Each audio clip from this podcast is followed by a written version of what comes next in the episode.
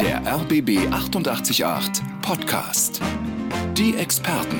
Ich grüße Sie und es wird so spannend heute, weil wir über die Mitte des Lebens reden. Marietta Schwarz hat darüber ein Buch verfasst.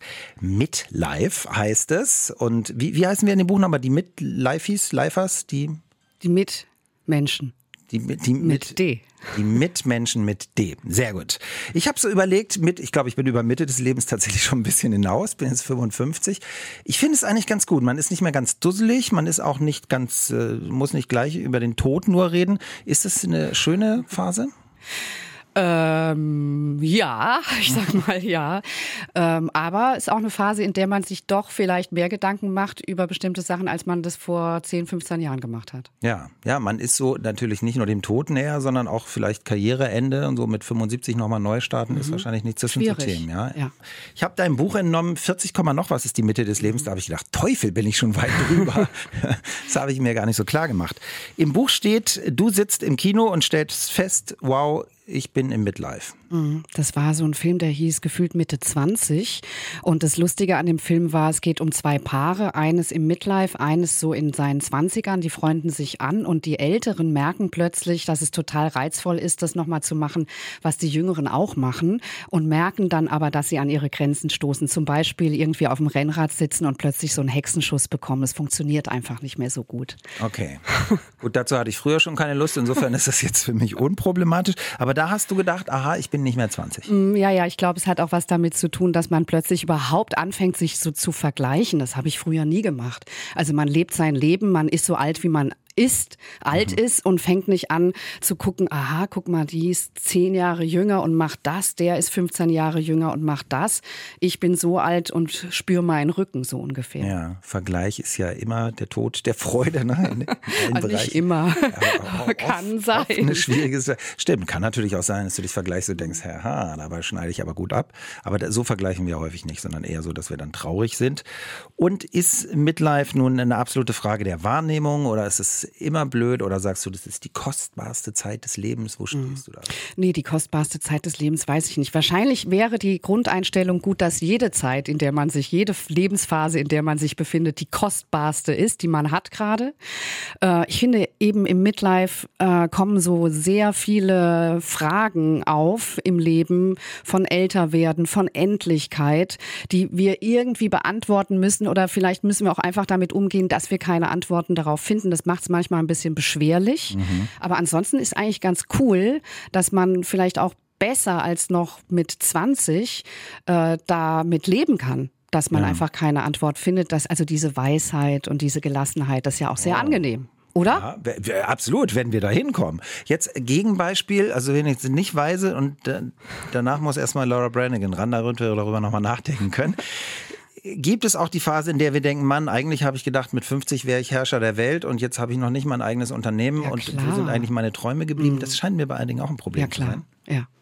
Ja, das ist, glaube ich, äh, schon so dieses, man, man macht einfach so eine Zwischenbilanz oder mhm. viele von uns machen eine Zwischenbilanz und die fällt möglicherweise teilweise sehr gut aus und teilweise auch nicht so gut. Ja, und dann müssen wir irgendwie Frieden schließen oder nochmal neu starten. Ja. Sie sind schon im Chat aktiv. Katrin ist die Erste. Und Katrin schreibt, für mich hat sich in der Mitte des Lebens viel geändert. Sohn ausgezogen, ich war alleinerziehend, neue Hobbys angefangen. Dabei einen neuen Mann kennengelernt und jetzt nicht etwa gleich wieder auseinander. Nein, nach kurzer Zeit mit ihm zusammengezogen. Und nun schreibt Katrin, ich erlebe es als Geschenk, wieder mehr an mich denken zu können, weniger Rücksicht nehmen zu müssen. Dieser Egoismus in Anführungsstrichen fühlt sich noch ungewohnt an, aber ich finde es gut. Marietta, bei Katrin also überwiegt das Positive stark. Ist doch toll. Finde ja. ich super.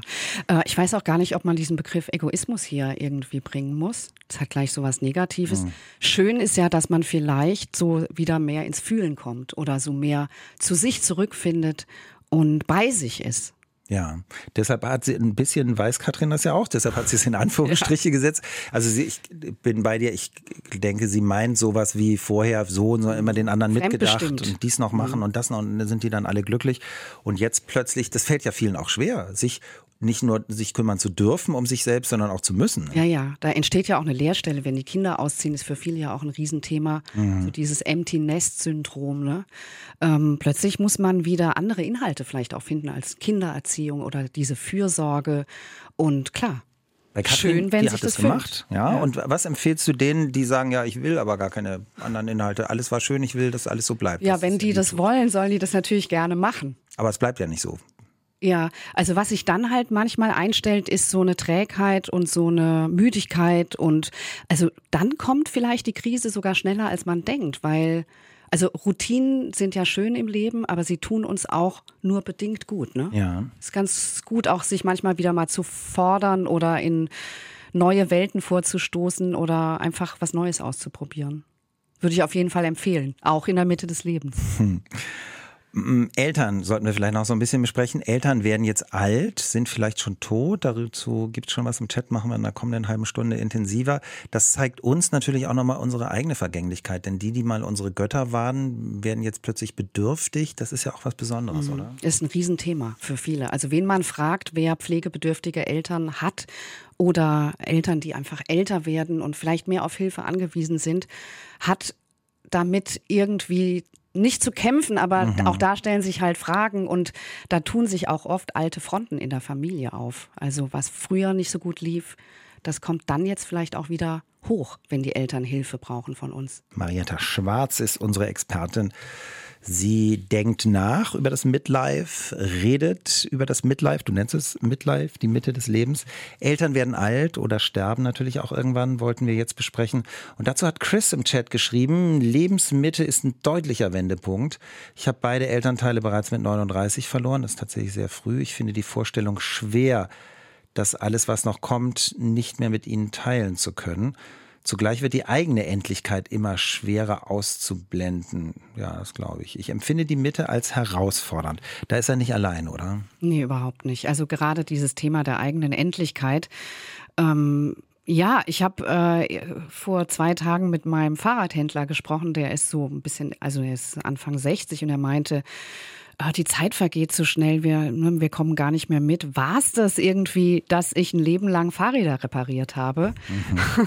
Also so, das ist einfach im Angesicht der Endlichkeit stellt man eben irgendwie sich die Frage, was sozusagen der Sinn des Lebens ist.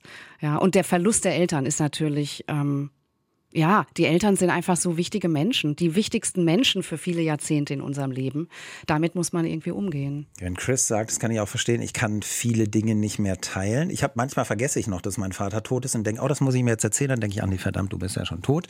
Und macht es dann aber trotzdem. Also mir hilft das. Könnt, könnte das Chris und, und anderen auch helfen, dass wir dann eben diese Verbindung einfach halten. Die ist dann eben körperlich nicht da und wir benutzen sie trotzdem. Ja, also für mich ist es auf jeden Fall so. Meine Eltern leben noch, aber ich habe das zum Beispiel mit meinen Großeltern, dass die irgendwie noch da sind zu bestimmten Zeiten und ich mit denen in Kontakt trete. So. Chris, wenn Sie uns hören, und das tun Sie ja vermutlich, Sie waren ja im Chat, dann äh, ist das vielleicht ja ein bisschen Hilfe. Also herausfordernd, sagt er. Und du hast gesagt, Marietta, so ein bisschen die Frage, äh, war es das schon? Darüber reden wir gleich intensiver, denn das ist im Chat auch ein großes Thema. Ist es für Frauen und Männer gleich? So ganz generell, jenseits von Eltern, also Beruf, alles, die, gen, diese generelle Frage war es das schon. Ja, die Frage ähm, kommt, die kommt auch, weil, glaube ich, gesellschaftlich von uns in der Mitte des Lebens bestimmte Sachen erwartet werden. Also es gibt irgendwie so eine Konvention, wie ein Leben zu verlaufen hat. Und das ist in der Mitte des Lebens sozusagen der Peak dessen. Da muss sozusagen muss man die Schäfchen ins Trockene gebracht haben. So zumindest die allgemeine Vorstellung. Verstehe. Marietta, wir kommen zu Andreas. Männliche Sicht der Dinge, finde ich, aber ist ja auch richtig, er ist ja auch ein Mann. ne? Und ich, ich finde das auch sehr gut, wenn wir gucken, ob die Unterschiede, ob es da wirklich Unterschiede gibt. Ich glaube ein bisschen, denn Andreas schreibt, na, diese Midlife-Zeit, 40 bis 60, ist ja die sogenannte Alpha-Zeit im Leben. Da sollte man seinen Platz in der Gesellschaft gefunden haben oder eben auch nicht. Punkt, Punkt, Punkt. So, wenn wir ihn, wir bleiben mal bei oder eben auch nicht und können jetzt leider mit Andreas nicht reden. Wenn eben nicht und wir erkennen das und denken darüber nach, dann kommt der Frust. Ja, klar. Also, äh, ich weiß nicht genau, was Andreas mit Alpha-Zeit meint, aber ich könnte mir vorstellen, dass er eben genau äh, meint, hey, ähm, bis dahin musst du einfach deine Dinge geregelt haben. Genau, das kommt von Alpha-Männchen, du musst deinen Platz in der Welt Ja. erkämpft haben. So, Ähm, und äh, es, es gibt ja so diese, diese Glückskurve, ähm, die irgendwie weltweit äh, durch Statistiken erhoben ist, dass in dieser Phase des Lebens die Leute tatsächlich am unglücklichsten sind. Ja, ja die Kurve geht sozusagen, erreicht ihre Talsohle. Und man könnte jetzt natürlich mal fragen, warum ist das so? Und es könnte ja auch damit zu tun haben, dass eben genau diese Erwartung, ähm, dass man jetzt eigentlich in der Alpha-Zeit sein müsste, in dieser sogenannten, ähm, dass man sich aber gar nicht so fühlt. Und ähm, schauen wir mal auf viele Frauen in unserer Gesellschaft, die haben vielleicht überhaupt nicht die Möglichkeit, mit 40 in dieser sogenannten Alpha-Zeit zu sein, weil mhm. sie ähm, Kinder großgezogen haben, weil sie dann vielleicht in den Beruf zurückkehren wollen, wieder mehr arbeiten, aber überhaupt nicht in ihrer Alpha-Zeit sozusagen an ihrem Karrierehöhepunkt angekommen sind, weil sie viele andere Sachen, Care-Arbeit erledigt haben. Ähm, ja, also von daher ist es vielleicht wirklich eine geschlechterspezifische mhm. Perspektive. Ich verstehe das mit, mit dieser Pflegearbeit und Entziehung alles und könnte mir vorstellen, dass das natürlich dennoch, wenn es mir gefallen hat, wenn ich weiß, wow, meine Beziehung ist noch intakt, meine Kinder sind gelungen, dass das auch zu Befriedigung führen kann. Ne? Muss es nicht, aber äh, glaube ich, kann es. Es sei denn, wenn ich jetzt eine Frau bin, die sich mehr karrieremäßig definiert hat, dann wahrscheinlich nicht, sehe ich ein. Bei Andreas, ich glaube, viele Männer kennen das. Mir hatten, ich war noch nie auf einem Klassentreffen. Mir hat aber mal ein Mann gesagt, ich gehe nicht auf mein Klassentreffen. Das war Berliner, hätte seins hier gehabt. Und ich habe gesagt, warum nicht? Und dann sagt er, weil alles, ich war ein cooler Typ in der Klasse und alles, wovon ich äh, wusste, ich erreiche das mal, habe ich nicht bekommen. Ich ja, kann da jetzt nicht hingehen hart. und sagen, ich habe es nicht geschafft. Da kann ich nicht hingehen. Dann falle ich tot um. Mhm. Ja. Das ist, glaube ich, ein bisschen das, was andere. Was würdest du so einem Mann aus weiblicher Sicht jetzt empfehlen in dieser Mitte des Lebens? Also, woran soll er sich jetzt festhalten? Soll er eine neue Idee von sich kreieren, was anderes machen? Soll er das andere abhaken? Also, ähm, wenn wir reden jetzt von Karriere, ne, anscheinend. Ja. Also Alpha-Zeit-Karriere. Männliche Alpha-Karriere. So also scheint die Karriere doch sozusagen das Thema Nummer eins im Leben zu sein. Für viele Männer ja, definitiv. Ja. Also kann man Für ja auch mal ja. drüber nachdenken, warum das so ist oder ob das notgedrungen so sein muss. Hm, also das würdest du ihm empfehlen? Ja, also ist natürlich hart, wenn man irgendwie dann da nicht angekommen ist, wo man, wo man ankommen wollte. Es gibt ja auch Schicksalsschläge, ist ja auch nicht alles selbst verschuldet. Mhm. Ne? Ähm, was ist, wenn ich eine Krebserkrankung hatte, dann konnte ich vielleicht dann auch nicht dorthin kommen. Klar, also, aber zu speziell jetzt, da sind wir jetzt nicht. Wir sind bei, ich habe mich so definiert, ja. ich habe es nicht erreicht, jetzt finde ich mich selbst luschig. Also hast du eine Idee, was den, wie er sich wieder glücklich machen kann? Ja, da muss man einfach mal in die Reflexion gehen und gucken, was einem wichtig ist im Leben und wie man, sage ich mal, Karriere, Beruf, da vielleicht noch mal einsteigt und weitermacht. Ist ja nicht so, dass äh, mit 40 das Leben zu Ende ist. Da haben wir ja noch 20, 25 Jahre berufliches Leben vor uns. Dürfen wir auch nicht vergessen. Ja, also wir haben ja auch viele Selbstständige in der Stadt, die auch noch mit 70 und noch so gut dabei Eben. sind ne? und ihre Unternehmen, Firmen. Marietta, wir haben schon gesagt, so, das war ein bisschen männliche Sicht so im Chat. Hey, ich muss da meinen, meinen Alpha-Platz erobern und wenn ich ihn nicht habe, bin ich unglücklich. Wenn wir drüber weg sind, also wenn wir wissen, die Eroberungszeit ist vielleicht vorbei, wir können schon ein bisschen genießen oder wir, wir müssen uns nicht mehr so definieren über Kampf und sowas, dann kann es auch nochmal schön und entspannt und wundervoll werden. Wie du das gerade gesagt hast mit der Eroberungszeit, lustig. Ja, kann es. Mhm. Ja. Und ähm, was sind. Das ist doch super, wenn es so wird. Ja, Marietta, du hast am Anfang gesagt, es gab einen Kinofilm, da hast du gedacht, huch, Mitte des Lebens, das ist ja meins. Und dann denken wir nach und werden ja auch klüger durchs Nachdenken und deshalb haben wir diese schöne Sendung ja heute zusammen schon gestaltet. Andrea aus Spandau ist ganz toll im Chat, finde ich. Andrea, wir finden sie jetzt schon toll. Sie schreibt, ich bin über die Hälfte hinaus, hoffe ich, denn über 100 will ich nicht werden. Ich habe im vergangenen Jahr erst gemerkt, dass ich Falten im Gesicht habe, dass ich schlapper und etwas antriebsloser werde und ich habe jetzt lieber meine Ruhe. Aber, und das finde ich jetzt so toll an Andrea, ich habe so viel erlebt, so viel gesehen. Ich freue mich auf die 60, ist viel besser als 59. Ich genieße mein Single-Dasein. Ich habe nichts auf die lange Bank geschoben. Es gäbe noch ein bisschen was zu erleben. Aber, das ist mein Lieblingssatz, es ist kein Muss, es ist nur noch ein Kann. Ich freue mich auf meine Rente und schreibt sie noch über Freizeitgruppen und dass sie keine Langeweile hat. Ein magischer Satz, finde ich, Marietta. Es gibt nur noch ein Kann, kein Muss mehr. Wie mhm. schön. Absolut. Also da kann man doch eigentlich nur sagen, herzlichen Glückwunsch, dass man so angekommen ist. Und heißt es auch, dass wir die Dinge, die wir machen möchten, dann aber auch wirklich machen sollten, damit wir an so einen Punkt mal kommen, dass es ja, keinen Muss ich, mehr gibt? Ich, ich glaube ja, dass wir das in jeder Lebensphase, ich habe es vorhin schon mal gesagt, tun sollten. Ähm, wir sind wahrscheinlich in der Mitte des Lebens dann eher klar darüber, worum es geht mhm. für uns. Aber ähm, ja, auf jeden Fall. Also so alles kann, nichts muss. Schon gut. Hm. Also es spricht einfach für eine sehr große Zufriedenheit und darum geht es ja letztendlich. Ne? Wir stellen uns jetzt mal vor, Marietta, da draußen jetzt 100 Menschen, die alle sagen, ja, aber verdammt, ich wollte noch das und das. Jetzt egal, wie alt diese Personen sind. Was sagst du dann? Jetzt machen? Also bereuen wir die Dinge, die wir nicht gemacht haben, mehr als die, die wir gemacht haben? Naja, also ich glaube, man kann ja auch in jeder Lebensphase noch viel machen, aber ähm, man kann halt nicht mehr alles machen. Ja. Also wir können beruflich nicht mehr irgendwie Investmentbanker werden und am Tag eine Million verdienen, wenn ne, so, wenn wir es nicht gelernt haben. Ähm, aber wir können, wir können, also wir können auch, ich kann auch als 50-jährige Frau keine Familie, nicht mehr Mutter werden, so mhm. oder nur mit sehr hohem Aufwand. Also bestimmte Züge sind dann einfach abgefahren aber nicht alle. Und ähm, irgendwie finde ich die Idee schon reizvoll, dass es auch immer noch neue Sachen gibt, die man ausprobieren kann oder so.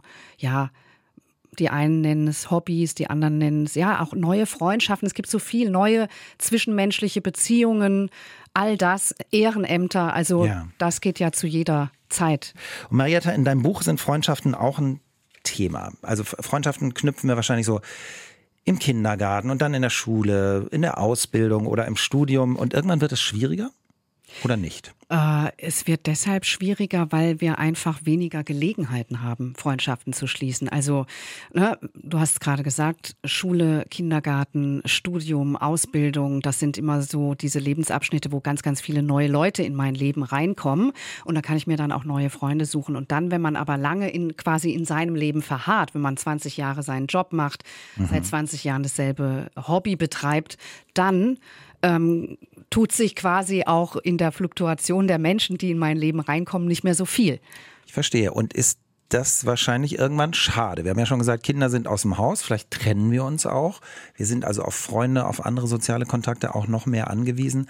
Können wir noch neue finden oder sind wir schon so gepolt, dass wir viel unpassender sind mit einigen? Ja wir können auf jeden Fall Freunde finden. Also ich betreibe das sehr aktiv. Ja, irgendwann ist es, irgendwann ist natürlich auch äh, äh, eine, eine Zeitmanagement-Frage. Also wie viele Freunde kann ich eigentlich haben? Ja, Und ja. ich finde übrigens alte Freundschaften ja auch was total Wunderbares. Also Menschen, die ich zwei, drei Jahrzehnte kenne, vielleicht nicht mehr so oft sehe, aber wo wir uns einfach so tief vertraut sind, hat ja. auch eine Mega-Qualität. Aber ich finde zum Beispiel auch toll, wirklich mich mit Leuten neu anzufreunden, die in mein Leben kommen, neue Perspektiven. Ich habe mich selbst ja dann vielleicht auch verändert. Wir, wir verändern uns ja ein Leben lang mhm. und treffen dann auch in der Mitte des Lebens vielleicht auf Menschen, die wir mögen, weil sie etwas anderes mitbringen, ähm, was wir jetzt gut brauchen können für mhm. uns. Ja. Und ähm, das sind dann vielleicht ganz andere Menschen, als die, die wir, mit denen wir uns vor 20 Jahren angefreundet haben. Finde ich toll. Also Klingt für mich auch schön. Letzte Frage zum Thema Marietta. Ich habe manchmal den Eindruck, wir sind ja so in eine Gesellschaft hineingeraten oder wir haben sie selber so geschaffen. Wir sehen es ganz klar so oder ganz klar so, Klimakleber alle ins Gefängnis oder nein, äh, heilig sprechen, aber so, so wenig Grau und Zwischentöne, wenig miteinander reden. Wenn wir uns einer Ecke zugeordnet haben, was ja oft schon so ein Problem ist, da ist oft mein, mein Gefühl, wir erschweren es uns selbst, da Freundschaften zu schließen, weil wir von vornherein schon so viel aussortieren. Wird das schwieriger mit dem ja, Älterwerden? Also ich glaube, Intoleranz steht einem immer im Wege. Ja, das, das war eine schöne Antwort. Job hattest du schon angeschnitten. Marietta Schwarz, für alle, die später gekommen sind, ist unsere Expertin. Also im Job, wenn wir jetzt, sagen wir mal, 50 sind oder Mitte 40, äh, nochmal ganz neu zu starten, ist sicher schwieriger. In deinem Buch steht auch so, diese Personaler sagen, früher äh, oberhalb von 42 haben wir gar nicht mehr eingeladen. Ich habe mich gefragt, so dieser ganze Mangel, in allen Bereichen gibt es Mangel, also gut, Moderatoren nicht, ne? da gibt es genug, aber bei allen wirklich wichtigen Berufen, weiß ich auch, Handwerk und sonst was, Therapeutinnen werden gesucht. Ist das nochmal gut für die Midlife-Generation? Mhm. Haben wir mehr Optionen? Also mir macht es Hoffnung, dieser Mangel tatsächlich. Ja. Ähm, stimmt natürlich, ne? Wir haben ähm, Fachkräftemangel und wir brauchen Leute überall. Aber gerade in Deutschland ist es eben gesellschaftlich schon sehr manifest, dass ähm, sozusagen Menschen, die jünger sind, also man, dieses Wort Altersdiskriminierung ist ja schwierig, aber ich würde sagen, es gibt es eben schon. Menschen, die jünger sind, werden lieber eingestellt und ähm, ab einem bestimmten Alter erwartet man von den Bewerbern und Bewerbern auch nicht mehr, dass sie da jetzt irgendwie ähm, in meinem Unternehmen was Neues reinbringen. Also es gibt schon Vorbehalte gegen ältere Bewerber, das glaube ich schon. Ja. Und es sollte sich ändern. Also wie gesagt, ich habe es ja vorhin schon gesagt, wenn man noch so viel berufliche Zeit vor sich hat mit 40, ja. dann kann es nicht sein, dass man am Ende der Fahnenstange angekommen ist oder dass man keine Chancen mehr hat. Also Vielleicht gefällt dir dieses Beispiel. Ich habe mal gelesen, große deutsche Autofirma, die bauen so einen Supersportwagen, absurd teuer, und den dürfen nur die sogenannten Silberrücken bauen. Also Menschen, sind meistens Männer, sind aber ein paar Frauen dabei, die äh, oberhalb von 45 sind. Nur die dürfen sich um diese Superkarre kümmern und alle betrachten die mit großem Respekt, weil die den Supersportwagen bauen. Das hat irgendwie was, äh, was auch irgendwie anrührendes, niedliches. Ja, also wir haben für unser Buch auch, ich habe das ja mit meiner Kollegin Katja Bigalke zusammengeschrieben, mit einer Headhunterin im Fashion-Bereich gesprochen und die hat gesagt, da tut sich auch eine Menge. Ähm, sie wird immer häufiger gefragt nach reifen Persönlichkeiten, die Führungspositionen einnehmen in diesem Bereich Mode. Und das freut sie auch unglaublich. Also da bin ich guter Hoffnung, mhm. dass sich da was tut. Mode ist jetzt unser Thema. Wie ziehen wir uns an? Und Vanessa ist äh, die Topfragerin zum Thema. Vanessa schreibt, ich bin 46. Ich fühle mich aber noch wie Mitte 20. Ich denke gar nicht ans Altwerden und ich kleide mich auch so. Manchmal allerdings, wenn ich meine 17-jährige Tochter sehe, denke ich, sollte ich das wirklich noch tragen? Denn sie trägt exakt die gleichen Klamotten. Was meint die Expertin? Ich bin gespannt, Marietta. Die Expertin, das kommt jetzt vielleicht unerwartet, hat damit überhaupt kein Problem. Äh, weil das ist ja letztendlich eine Geschmacksfrage. Wir reden hier über Geschmack. Die Geschmäcker sind unterschiedlich. Und ich bin die Letzte, die sagt, du sollst gefälligst im Alter von 45 das nicht mehr tragen. Also schaue ich mich in der Welt da draußen um, freue ich mich über Vielfalt. Ähm, und in dieser Vielfalt der Menschen sind auch welche dabei, die andere Klamotten tragen, als ich sie tragen würde. Mhm. Aber ich finde es schön, dass wir alle so unterschiedlich sind. Ist das eine Antwort? Ja, das ist eine Antwort. Sie ist, äh, ich lasse uns noch ein bisschen in die Tiefe gehen. So, wir stellen uns jetzt vor, wir sind an einem Pool. Ich bin jetzt Mitte 70. Ich bin der Meinung, ähm, für mich und für die Welt ist es schöner, wenn ich eine lange Leidenhose trage, anstatt äh, jetzt meine mit 75 vielleicht in Mitleidenschaft gezogenen Beine der Welt präsentieren. Das kann ich natürlich tun, würde ich aber nie tun. Und finde ich auch völlig in Ordnung, dass ich dann nicht mehr das anhab, was ich mit 20 mhm. anhab. Es hat jetzt nicht unbedingt mit Vanessa zu tun, aber in deinem Buch geht es ja auch um Bauchfrei, um eine Großmutter, die der Enkelin sagt, hey, du suchst doch einen Freund, du bist mhm. doch so dick geworden. Mhm. Das finde ich allerdings auch ziemlich hart. Ist es nicht auch okay, dass der Körper altert. Wir wollen das ja nicht akzeptieren. Wir wollen Verfall und so. Irgendwann verfallen wir. Wir mhm. sterben irgendwann. Dann verwesen wir sogar noch. Das ist doch eigentlich normal. Ist es nicht sinnvoll, dann irgendwann auch damit Frieden zu schließen und zu wissen, mit 70 sehe ich nicht mehr so aus wie mit 20? Dann kann ich das auch ein bisschen, ich will nicht sagen tarnen, aber der Karl Lagerfeld hat sich auch immer sehr getarnt. Ja, ja. Das, ich finde, das hat auch was mit Würde zu tun, auch mit der eigenen. Ja, ähm, ich finde, es hat auch ein bisschen was mit der äh, Gelegenheit zu tun und mit dem Ort, an dem man sich befindet. Also mhm. ich finde, wenn ich irgendwie am Mittelmeer bin, am Strand und es ist heiß, und warum soll ich dann mit 70 nicht ein Bikini tragen? So. Du darfst ja? alles. Ich frage nur, genau. ob es immer gut ähm, ist. Äh, und, und, ich glaube, jeder Mann und jede Frau müssen für sich klären, warum sie sich verhüllen. Also oder warum sie bestimmte Körperteile nicht mehr zeigen. Ist es deshalb, weil mir irgendjemand, weil ich gelernt habe, dass mein Körper in dieser Form nicht mehr schön genug ist oder weil ich in den Spiegel gucke und selbst sage, hm, ja, meine Arme sind nicht mehr straff und deshalb mhm. ziehe ich eher lange Ärmel an. Also das ist so, und da würde ich dann halt eher sagen, okay, wenn ich selbst denke, ähm, in der Bluse mit langen Armen sehe ich jetzt einfach, gefalle ich mir besser, dann let's do it. Aber Ja, nicht, da weil andere von mir erwarten, dass ich gefälligst mit 70 meine Haut nicht mehr zeige. Also da bin ich voll bei dir. Was die anderen erwarten, wäre mir auch total egal. Das, also mein Punkt wäre, ich war gerade mit meiner Mutter auch wieder im Urlaub, die dann eben gesagt hat, ja, wenn ich in den Pool gehe, dann trink, trage ich aber, meine Mutter ist wirklich topfit mit, mit 81 sportlich alles. Die sagt dann eben, ja, aber ich trage dann lieber eine langärmelige Bluse, weil ich es einfach passender finde. Und ich habe gedacht, ja. Ja, ich finde, so ein Punkt ist auch noch ein bisschen, ob wir uns um, um unseren Körper noch kümmern. Das ist, äh, ja, also so mit dem Körper ähm, im Reinen sein oder akzeptieren, dass er älter wird, ist das eine. Und was passiert dann? Also für mich wäre es zum Beispiel wichtig, dass ich trotzdem irgendwie fit bleibe, dass ich äh, den, das auch wertschätze, was dieser Körper für mich tut und mich Ja. um ihn kümmere und auch zusehe, ja, dass ich gut aussehe. Also das ist mir, also es gibt ja auch Menschen, die dann sagen, okay, jetzt bin ich eh unsichtbar, jetzt bin ich 50, 55, keiner guckt mich mehr an. Ähm, dann ist es auch egal und dann fängt man an, sich zu vernachlässigen. Ich würde mir wünschen, dass es sozusagen in, bei mir nicht eintritt, weil ich auch Mode und schöne Kleidung schätze und weil ich es eben bei anderen auch schätze, wenn sie gut gekleidet sind. Bin ich total bei dir. Mi- Mini-Beispiel noch, bevor wir gleich über das Unsichtbar reden. Ich habe das, glaube ich, ja schon mal erzählt. ne? Ich habe mal in einem Supermarkt im Zehlendorf eine, eine Frau bestimmt eher an der 80 als an den 70. Gehwagen schon sehr gebeugt, top angezogen. Und bin dann nochmal zurückgegangen und habe gesagt, ich wollte Ihnen nochmal sagen, ich finde, Sie sind echt toll angezogen. Ne? Und es hat sie wirklich, also sie, die sah dann gleich wie 20 aus mit diesem Strahlen. Und deshalb äh, bin ich auch voll bei dir. Lassen Sie uns das anziehen, was uns gut passt, unabhängig davon, was die anderen wollen. Aber wenn es mit 70 anders ist als mit 20, finde ich es auch okay. Ja. Und jetzt kommt Lia und Lia schreibt, als Frau spielt das Aussehen häufig eine große Rolle. Ich habe das Gefühl, unsichtbarer zu sein in der Lebensmitte. Das ist schade. Ich glaube, für Männer ist das älter Aussehen nicht so ein Thema. Ich kenne mehr Männer, die sich toll finden. Ja, das kann ich bestätigen. Ne? Männer noch so dick mit diesem T-Shirt, Bier formte diesen schönen Körper, finden sich immer noch toll. Selbst äh, die schönsten Frauen haben immer noch was an sich zu mäkeln. Das werde ich auch nie ergründen, woran das liegt. Und sie schreibt weiter. Frauen neigen häufig zur Selbstkritik, ja, glaube ich auch. Schön in der Lebensmitte ist nicht mehr mithalten zu müssen. Badeanzug ist auch okay, Bikini muss nicht sein. Ja, das hatten wir eben schon, freie Entscheidung. Ja, unsichtbar werden von Frauen, die das so empfinden, ist in deinem Buch auch ein Thema. Das ist schon hart, finde ich. Also ähm, unsichtbar werden, weil man quasi als attraktives Objekt nicht mehr nachgefragt wird. Darum geht's ja eigentlich. Ne? Ja. Wir reden le letztendlich von Anziehung, äh, meistens heterosexueller Anziehung. Und wenn Frauen dann spüren, dass Männer ähm, nicht mehr sie angucken, sondern deutlich jüngere Frauen, klar, damit äh, muss man irgendwie umgehen und das ist auch hart.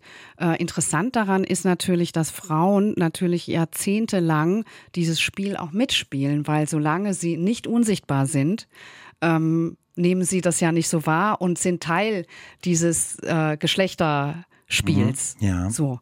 Und äh, ich kenne auch einige Frauen, die da hart dran zu knabbern haben, dass sie einfach unsichtbarer werden und dass sozusagen die Selbstdefinition als schöne Frau nicht mehr so richtig aufgeht, weil die Rückmeldung vom anderen Geschlecht Ja. nicht mehr kommt. Da kann ich nur sagen, ich als lesbische Frau bin sehr froh darum, dass ich dem nicht ausgesetzt bin, weil ich bekomme das von Frauen nicht zu spüren, dass Alter irgendwie eine, äh, irgendetwas zu tun hat mit Attraktivität. Ja, also ich äh, kann das alles verstehen und wenn ich jetzt eine Frau wäre, als Mann passiert das ja auch irgendwann. Es passiert später, aber es passiert auch irgendwann. Ja, natürlich passiert es als Mann auch. Ja, so. De deshalb meine ich, es ist vielleicht nicht ganz so unfair, wie es jetzt klingt. Das ist passiert den Männern auch, es passiert ihnen später. So, meine These ist immer so, wie die Frauen früher viel, viel schöner sind und wir Jungs noch wie die letzten Deppen aussehen. Da haben die Frauen den Vorteil, irgendwann kehrt sich ein bisschen um. Ich würde das, was du beschreibst, wenn ich Frau wäre, auch hart finden.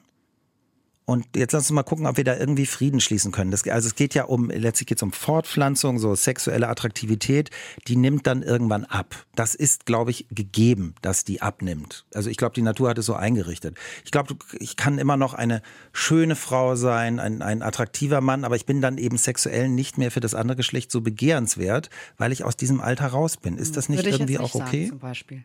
Okay. Nee, nee, weil ich würde sagen, wir sind, wir sind ein Leben lang sexuell aktiv. Also auch das ist ja belegt. Äh, unsere sexuelle Akt äh, Aktivität hat nicht damit zu tun, wie alt wir sind, sondern wie lange wir in einer Beziehung sind. Das lässt mhm. eben in langen Beziehungen nach. Und wir kennen ja auch viele Beispiele von Menschen, die äh, sich nach einer langen Beziehung trennen und dann wieder hochaktiv sexuell werden. So, mhm. das hat nichts mit Alter zu tun. Und ich kann auch nur sagen, dass für mich eben Attraktivität, ich habe es eben schon mal gesagt, das hat für mich nicht so viel mit Alter zu tun. Natürlich, wir sind wahnsinnig geprägt von schönen, jungen Körpern.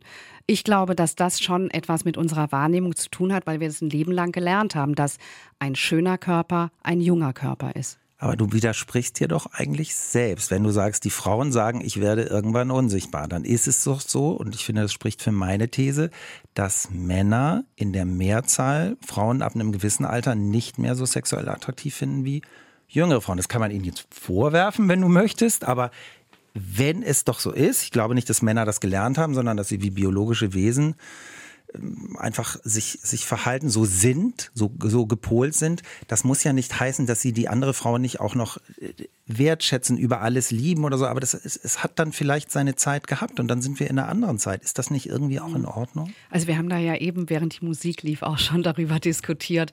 Ich denke, dass es halt eine Position des Mannes ist, ähm, der auch da einfach äh, biologisch beziehungsweise gesellschaftlich im Vorteil ist, weil der Mann ist ja derjenige, der auch noch bis ins hohe Alter Kinder zeugen kann, der nochmal eine Zweitfamilie gründet. Der Mann kann seine gleichaltrige Frau verlassen und sich mit einer 30-Jährigen zusammentun, mit der nochmal eine neue Familie gründen. Und das ist auch der Mann, der jetzt hier gerade spricht, quasi, der, der das alles kann und der dann sagt, That's life, Leute, kommt, Frauen, kommt damit klar. Und ich glaube, dass diese Antwort ein bisschen zu einfach ist. Ich verstehe, was du meinst, nur das ist, äh, das ist so die Frage, ist Biologie fair? Ne? Wenn jetzt Männer sagen, ja, es tut mir leid, ich, ich, ich empfinde da keine Attraktivität. Das heißt ja nicht, dass der Mensch weniger wert ist. Wir waren da gerade an einem ganz magischen Punkt, der auch gesellschaftlich gerade heiß diskutiert wird. Und deshalb haben wir gedacht, wir müssen es ganz schnell nochmal auflösen, weil wir jetzt doch eine Lösung für die Probleme der Welt gefunden haben. Also, was bisher geschah? Marietta schreibt in ihrem Buch, Frauen sagen, in der Mitte des Lebens werde ich unsichtbar, Männer nehmen mich nicht mehr wahr, das finde ich ungerecht. Und ähm, ich verstehe das, also das würde mir auch so gehen. Meine These ist ja, das hat eben mit Fortpflanzung, Biologie zu tun. Männer reagieren dann eben eher auf Jugend. Ich glaube, sie sind so gepolt, das kann man ungerecht finden. Ich glaube, so ist es einfach. Aber dass das blöd ist, sehe ich ein. Meine These war ja, dass Männern das irgendwann, wenn sie 10, 15 Jahre älter sind, ich hatte mal einen bekannten Schauspieler hier, der hat gesagt, die Frauen, die ich toll finde, gucken mich nicht mehr an und die anderen möchte ich nicht mehr. Der erlebt das Gleiche, nur eben zehn Jahre später. Und hier schreibt jetzt Hummel im Chat, mein Mann mit 63 nochmal ein Kind gezeugt, neue Familie gegründet. Für mich kam das aus dem Nichts nach 42 Ehejahren. Und das ist natürlich ein Horror. Das sehe ich auch total ein. Und dann schreibt sie von der Biologie ungerecht. Finde ich auch. Also Biologie ist nicht gerecht, ist miese Situation. Kann das die Sache befrieden, dass es Männern irgendwann auch so geht, nur vielleicht später? Ähm, ja, also ich würde alle Frauen einladen, sich mit jüngeren Männern zusammen zu, zu tun. Die müssen ja keine Familie mehr gründen. Was mich, glaube ich, ähm, an diesem Diskurs so ein bisschen stört, dass wir immer aus dem Defizit der Frau heraus sprechen. Das wäre jetzt vielleicht meine kurze Antwort, ist keine Lösung. Ähm, wir sollten auch über die Defizite der Männer sprechen. Da aber Männer häufig die Diskussion lenken und bestimmen, erfahren wir von deren Defiziten recht wenig, weil da sprechen die auch nicht so drüber. Okay. Ich empfinde es gar nicht als Defizit der Frau. Ich finde, dass Frauen mit 60 auch noch wundervoll sein können, auch wenn sie vielleicht von Männern nicht mehr so sexuell begehrt waren. Also ich finde, es ist kein Defizit. Ja, wir sollten alle zusammen daran arbeiten, dass wir uns, egal in welchem Alter und was wir dann miteinander teilen und nicht, uns trotzdem wundervoll finden können. Können wir uns darauf einigen? Auf jeden Fall. Die Expertin Marietta Schwarz redet über die Lebensmitte und wir haben ja schon über alles geredet, über Optik, über Attraktivität, über Jobs, über Hobbys. Und jetzt kommt Britta im Chat. Sie schreibt, ich bin 55. Alle alten Freundschaften habe ich über Bord geworfen. Ich habe echt tolle neue Freunde gefunden. Ich bin in einen Sportverein eingetreten. Ich habe jetzt Freunde gleich nebenan mit denselben Interessen. Besser geht es nicht. Mariette, alle alten Freundschaften weg klingt erstmal böse, aber für sie ist es ja wohl gut. Ja. Dann haben die Alten nicht mehr gepasst. Dann haben die Alten nicht mehr gepasst. Ähm, ja, für mich klingt es auch wie ein harter Schnitt kann ich mir für mich nicht vorstellen. Aber wir sind natürlich in der Mitte des Lebens, haben ja vielleicht schon so ein paar Krisen hinter uns und in den Krisen zeigen sich Freundschaften ja auch nochmal anders. Und vielleicht hat man dann die Erfahrung gemacht, dass meine Freunde in dieser Krise, wo ich sie gebraucht hätte, irgendwie so nicht für mich da waren, wie mhm. ich es mhm. gebraucht hätte. Und dann muss ich dann vielleicht auch was ändern. Aber ich würde an der Stelle gerne mal sagen, dass Freundschaften ja auch eigentlich wie so ein großes Wunder sind. Wenn man mal überlegt, dass wir so ein Leben leben, wir alle, und uns verändern in dem Leben. Und unsere Freunde verändern sich auch. Und trotzdem bleiben wir uns nah und beisammen. Also das finde ich irgendwie so betrachtet auch wirklich erstaunlich, ja. dass wir überhaupt so lange befreundet sind. Schön. So, das, was hier quietscht, ist nicht mein Knie in der Lebensmittel, sondern das Mikro. Ich muss ja noch mal ein bisschen ran an den Chat, denn B ist auch im Chat. Midlife schreibt B. Für mich eine Phase, in der ich gemerkt habe, dass ich weniger Energie habe, äh, kann nicht mehr alles so weitermachen wie vorher. Deshalb bin ich strenger geworden. Einige Freunde halte ich auf Abstand, Leute, die immer, immer nur schimpfen und jammern. Ich möchte mich nur noch mit Menschen umgeben, die mir gut tun und Kraft geben. Das ist ein bisschen ähnlich zu dem, was du eben gesagt hast wir wissen, wir haben weniger Zeit und dann wollen wir jetzt qualitativ hochwertigere Zeit und dann passen nicht mehr alle. Mhm. Das leuchtet mir sehr ein. Leuchtet mir auch ein.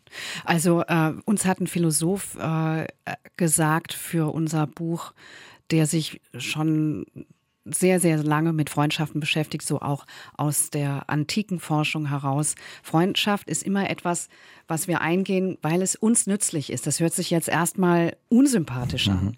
Aber wir schließen Freundschaften, weil wir denken, dass diese Menschen uns gut tun.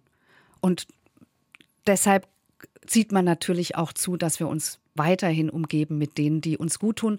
Und natürlich, Klammer auf, so, sind wir hoffentlich auch Menschen, die anderen gut tun. Aber so ehrlich kann man schon sein, dass man irgendwie, dass es nicht der pure Altruismus ist, äh, die Freundschaft, sondern etwas, was für beide gut ist. Ja, und wenn es für beide gut ist und wenn du auch merkst, du tust vielleicht dem anderen auch gut, freust du dich auch wieder, dass du gut tun kannst. Magie der Freundschaften, hast du gesagt, trifft es ganz gut, finde ich. Die Lebensmitte ist unser Thema heute. Und wir waren auch schon an vielen oh, ganz harten Punkt. Ne? Wir wissen, wir sind sowieso sterblich, aber wir haben vielleicht weniger Tage noch zu leben, als wir schon gelebt haben. Wir sind nicht mehr oder finden uns selbst nicht mehr so attraktiv, so stark, so sportlich, wie wir das mit 20 empfunden haben. Ne? Wir haben darüber diskutiert, dass Frauen sagen, wir werden unsichtbar. Männer, vielleicht nicht immer so offen, glaube ich, haben auch oft das Problem, boah, ich habe, mein Vater hatte Probleme, dass er nicht mehr so Muckis hatte wie früher. Da mhm. hat er wirklich drunter gelitten. Ne? Mhm. Aber, aber daran kann man ja arbeiten. Ja, aber der wäre natürlich nicht mehr so stark gewesen, wie er mit Mitte 20 war. Ne? Und wenn du dich, ich frage mich manchmal mit so einem Bodybuilder, wenn er sich so definiert, vor allem darüber, wie das dann später ist, müssen wir auch Frieden schließen. Und beim Thema Frieden schließen sind wir bei Jürgen.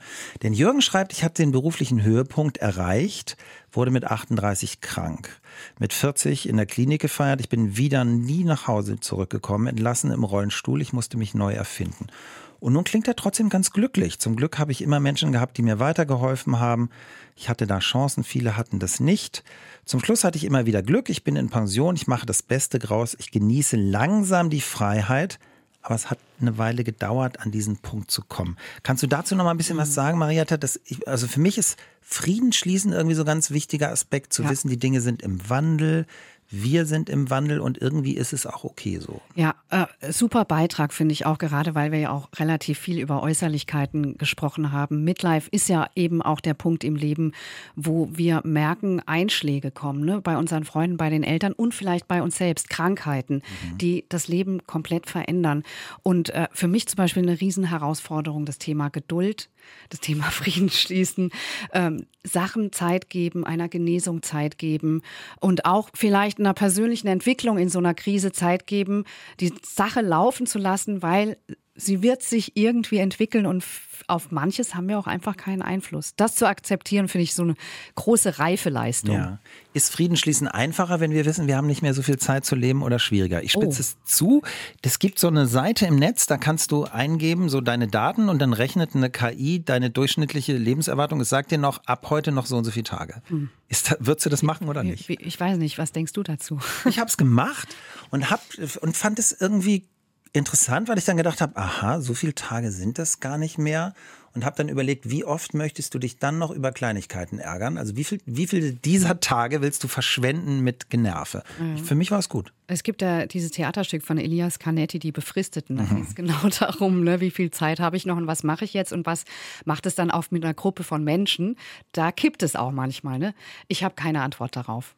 Sport, Marietta, finde ich hochfaszinierendes Thema. Ich habe meine großartige Mutter schon zitiert, 81, äh, schwimmt und handelt, hat einen Tanzpartner, der jünger ist als ich. Ja, ich bin 55, ich glaube, der ist 53. Dann gehen die zweimal die Woche so klassisch tanzen und dann kehrt sie zu ihrem Ehemann zurück. Also finde ich auch ein, ein super Modell. Also bei ihr sehe ich, Sport lässt sie fit bleiben, glücklich bleiben. Wir sehen ja manchmal Menschen mit Mitte 50, die vom Sofa nicht mehr runterkommen. Also Sport gut. Und dann hast du gesagt, dann gibt es aber vielleicht auch gerade bei Männern so ein, so ein Extrem?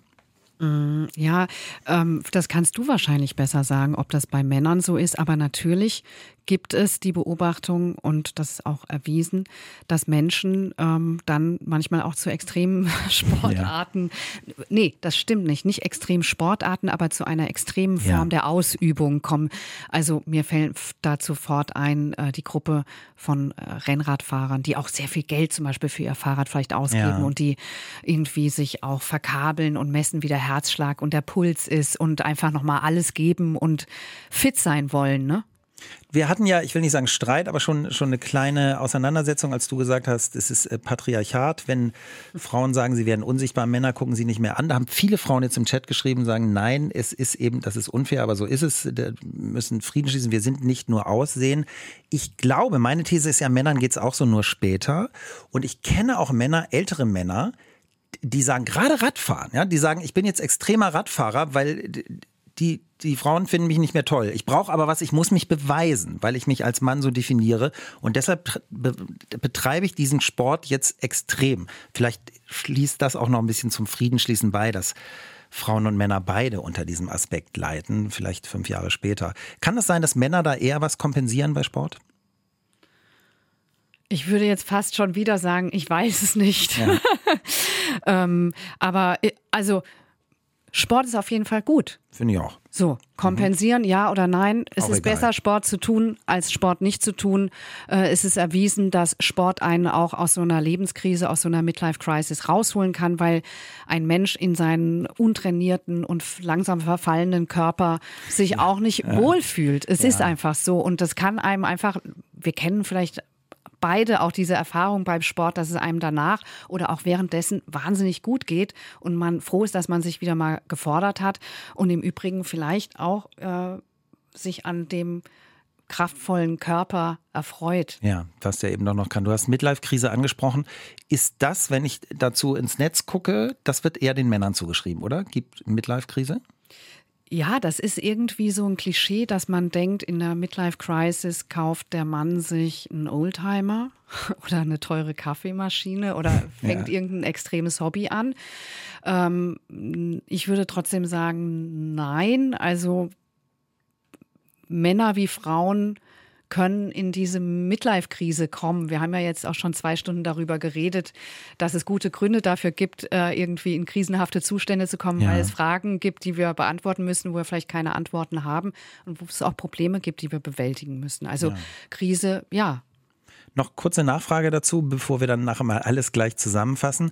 Bei Männern ist mein Eindruck, wird dann, also wir haben schon gesagt, Frauen spezielle Probleme, aha, ihr nehmt mich nicht mehr wahr. Bei Männern, glaube ich, die es auch nicht schaffen, Frieden zu schließen, sieht man ja manchmal gut, die Haare sind gefärbt oder dann sagen andere, ja, muss der sich jetzt noch einen Porsche kaufen? Ich denke dann immer, gut, ich würde mir die Haare nicht färben, aber wenn das möchte, wir sind ja freie Menschen, das ist wundervoll, freie Gesellschaft sollen wir doch. Da, da werden Männer auch schon teilweise ziemlich, ziemlich ähm, hinter dem Rücken wird sich auch schon ganz schön lustig gemacht über die. Ne? Ich will die jetzt nicht verteidigen, aber ich glaube, es ist für manche Männer auch schwer, in Würde zu altern. Ja, dann können wir doch jetzt hier an dieser Stelle so zusammenkommen, dass es äh, an verschiedenen Fronten gekämpft wird und äh, in Würde altern durchaus eine Herausforderung ist. Genau, lasst uns nicht kämpfen, sondern zusammen in Würde altern. Das Ziel gibt es dann nochmal als Fazit hier gleich auf RBB 888. Interessant übrigens heute, Frauen und Männer, fast immer die Frauen überdurchschnittlich stark im Chat repräsentiert, aber heute sind die Männer auch mal ein bisschen dabei. Vielleicht sagt uns das ja auch was. Helga hat sich gemeldet und sagte, klar, Körper wird irgendwann anders, als er mit 20 war, aber geistig rege zu sein, sich neuen Herausforderungen zu stellen, sich auch zu freuen und so, ist auch irgendwie sexy und ist jeden Tag neu. Das hat mir schon mal gefallen. Was sagst du? Helga hat vollkommen recht.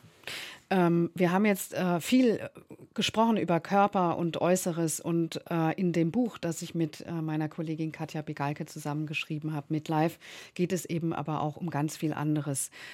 letztendlich ist es ja auch eine geistige, eine inhaltliche Auseinandersetzung mit dieser Mitte des Lebens ähm, und mit diesem auch neugierig bleiben. Also das ist so, Neugier ist für mich schon immer was ganz Wichtiges. Ich bin auch froh, dass ich Neugier besitze, dass mir Neugier neue Welten eröffnet, ähm, dass man sich auf Neues nochmal einlässt und vielleicht auch so mal wenigstens kurz aus seiner gesicherten Position sich herausbegibt. Äh, das ist sowas, wo ich denke, da, so möchte ich mhm. auf jeden mhm. Fall mit dieser Neugier mhm. alt werden. Und das möchte ich eigentlich auch vielen Leuten mit auf den Weg geben, weil das gut tut. Neugier finde ich super, gehört dazu auch. Also für mich würde ich es bejahen, dass zwischen den Generationen, dass wir da möglichst viel Kontakt haben. Also ich glaube, für manche ist es wichtig, dass sie dann, egal ob sie Enkel haben, aber so auch mit deutlich Jüngeren zu tun haben, eine andere Sichtweise nochmal erleben, sich selbst damit auseinandersetzen können. Neulich in Schöneberg an einem Park, da war eine Frau, die war so um die 90, die wirkte auch cool, ja, also ich fand die irgendwie interessant und die guckte mich auch so an. Ich kam vom Friseur gerade und habe ich gedacht, die spreche ich jetzt mal an und spreche nicht so oft 90-Jährige an und habe gesagt, sagen Sie, leben Sie ja schon lange, was ist eigentlich mit diesem Hirsch da, mit diesem goldenen, warum steht der da? Und hat die mir erzählt, das ist Urschrummtal, sie war schon immer Schöneberg, bester Bezirk und äh, super, ja. ja. Nee, absolut guter Punkt. Also Kontakt in die ältere, in die jüngeren Generationen finde ich großartig, äh, ist absolut erweiternd für den Blickwinkel. Die Menschen sehen Sachen anders, auch die Jüngeren. Ich finde es herrlich, mit den Jüngeren Kontakt zu haben. Man hat es natürlich, wenn man eine Familie hat, sowieso, mhm. aber ähm, auch Freundschaften zu deutlich Jüngeren finde ich einen total großen Gewinn. Also ja. Fazit dann zum Schluss, was gibst du uns mit, falls wir, wir haben viele im Chat von Ihnen, die sagen, die Mitte des Lebens ist toll. Ich ähm, habe einiges nicht erreicht, ist in Ordnung, anderes tolle Jahr, dafür bin ich freu. So, Dankbarkeit, fertig. Dann brauchen wir, brauchen wir keine Hilfe. Wenn wir aber nicht in Frieden sind, was kannst du uns dann noch zum Schluss mitgeben? Also ich finde ja immer Reflexion über das eigene Sein hilfreich. Ich finde Austausch mit anderen über das Sein hilfreich. Und ich kann vielleicht am Ende nochmal auf diese Glückskurve ähm, mhm. zurückkommen über die wir ganz kurz gesprochen haben, die ja dann irgendwann auch wieder aus dem Tal nach oben weist. Und das ist etwas, was sozusagen das Alter von alleine bringt. Wir gehen durch dieses Tal, in dem wir möglicherweise in einer Krise sind und nicht so ganz zufrieden. Aber erstaunlicherweise nimmt mit zunehmendem Alter unser Glücksempfinden wieder zu. Und das ist doch eigentlich eine gute Botschaft, oder? Ja, du warst ein toller Gast. Ich danke dir, dass du da warst. Dankeschön. Marietta Schwarz auf RBB 888, unsere Expertin heute zum Thema Midlife. Das war der RBB 888 Podcast, die Experten.